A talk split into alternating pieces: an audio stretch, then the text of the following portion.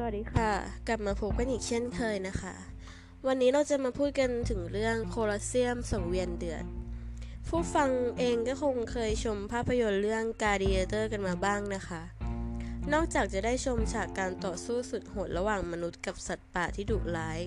หรือระหว่างมนุษย์ด้วยกันเองทำให้หลายๆคนรู้สึกถึงความโหดของผู้คนชาวโรมมาในสมัยนั้น แม้จะมองในอีกมุมหนึ่งถึงการแสดงความกล้าของมนุษย์ก็ตาม แต่สำหรับโลกเสรีในปัจจุบันก็ถือได้ว่าโหดติดป่าเถื่อน ไม่ใช่เล่นๆกันเลยทีเดียว นอกจากฉากต่อสู้ที่ว่า ผู้ฟังเองก็คงต้องทึ่งกับฉากสนามประลองการต่อสู้อย่างโคลอสเซียมแน่นอน ไม่น่าเชื่อว่าผู้คนในสมัยนั้นจะสร้างสิ่งก่อสร้างได้ยิ่งใหญ่ขนาดนี้ได้นะคะโคลอสเซียมเป็นสนามกีฬาโบราณขนาดใหญ่ ถูกสร้างขึ้นในสมัยจักรพรรดิเวสเปเชียน แห่งจักรวรรดิโรมัน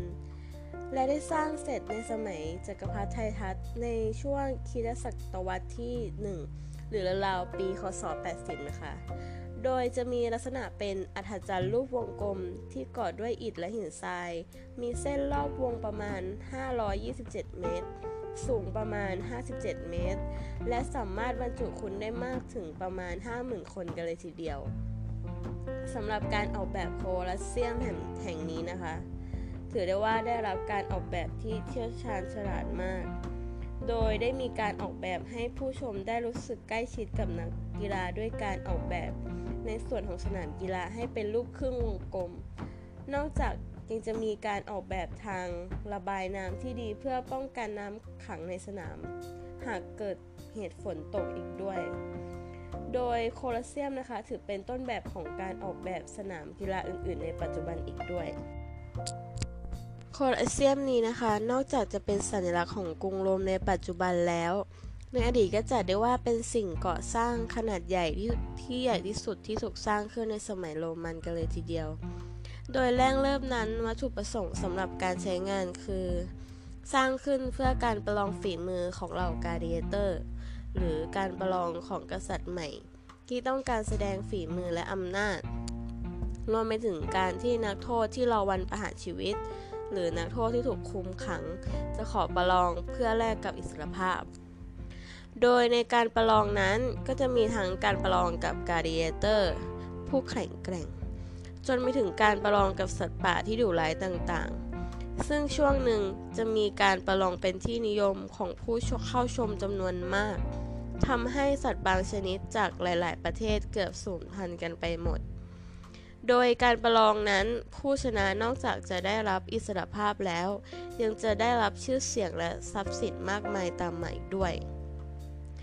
และผลจากการประลองเพื่อเรียกร้องอิสรภาพนั้น จึงได้ลามไปถึงการเปิดให้บุคคลทั่วไป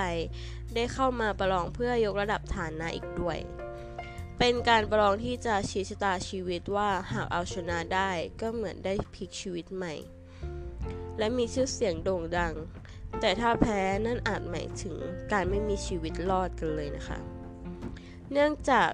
เคยเป็นสนามกีฬามาก่อน โคลอสเซียมแห่งนี้จึงมีบริเวณใต้ดินที่มีห้องคุมขังนักโทษหลายร้อยห้อง และยังมีกรงสำหรับใช้ขังสัตว์ป่าที่ดุร้าย ที่ไว้ใช้เพื่อสำหรับการประลองการต่อสู้หลายร้อยกรงที่บริเวณชั้นใต้ดินอีกด้วยโดยปัจจุบันโคลอสเซียมถือว่าเป็นหนึ่งในสถานที่ท่องเที่ยวที่มีชื่อเสียง มากที่สุดของกรุงโรมประเทศอิตาลีนะคะ และยังได้รับการคัดเลือกจากองค์กร New Seven Wonder ให้เป็นหนึ่งใน 7 สิ่งมหัศจรรย์ของโลกอีกด้วยสำหรับสิ่งที่สนใจที่จะศึกษาต่อไปนะคะ ก็คือเรื่องสถาปัตยกรรมต่างๆของ